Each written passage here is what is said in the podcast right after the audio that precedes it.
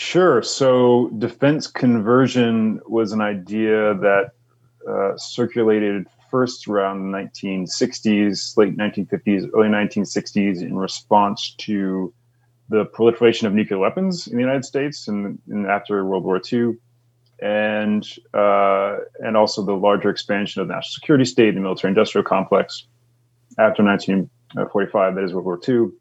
And the idea was essentially, and there are debates about this, but the idea was essentially to take uh, America's massive military uh, enterprise uh, and convert that uh, to social purposes. I, i.e., like you know, development in um, eventually what's called green jobs, environmental projects, uh, taking just cuts to the defense budget or just cutting it altogether by you know massive amounts, billions of dollars, and you know sending that into social welfare programs, i.e., universal health care, right? Uh, right. i.e., right, uh, you know, higher wages, uh, you know, for all workers, uh, full employment. What um, Hillary Clinton would call a pony.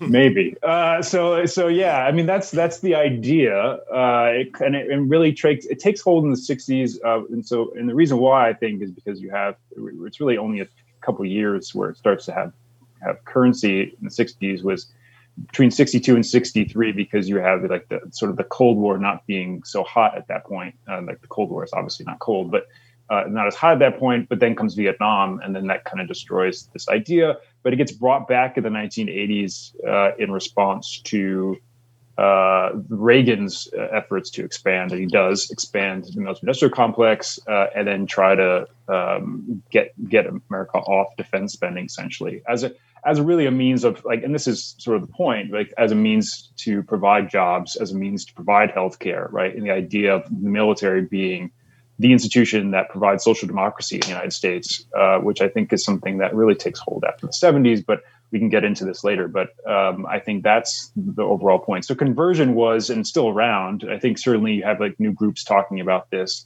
uh, to a certain extent, maybe not in the same terms, but conversion um, was around in the 80s and then 90s after the end of the Cold War, where this was really the moment where we thought we could actually get us off the military industrial complex uh, because we don't have to fight this Cold War anymore. It's the end of history kind of thing. Uh, then that gets uh, destroyed and defeated for many reasons that we can get into too. But that's the idea taking military spending, converting it into social welfare purposes, converting it into green jobs, i.e., like the Green New Deal, things that um, you know AOC and others have talked about. Um, but yeah, I don't think that's going to be on the discussion or the table for discussion tonight um, at all.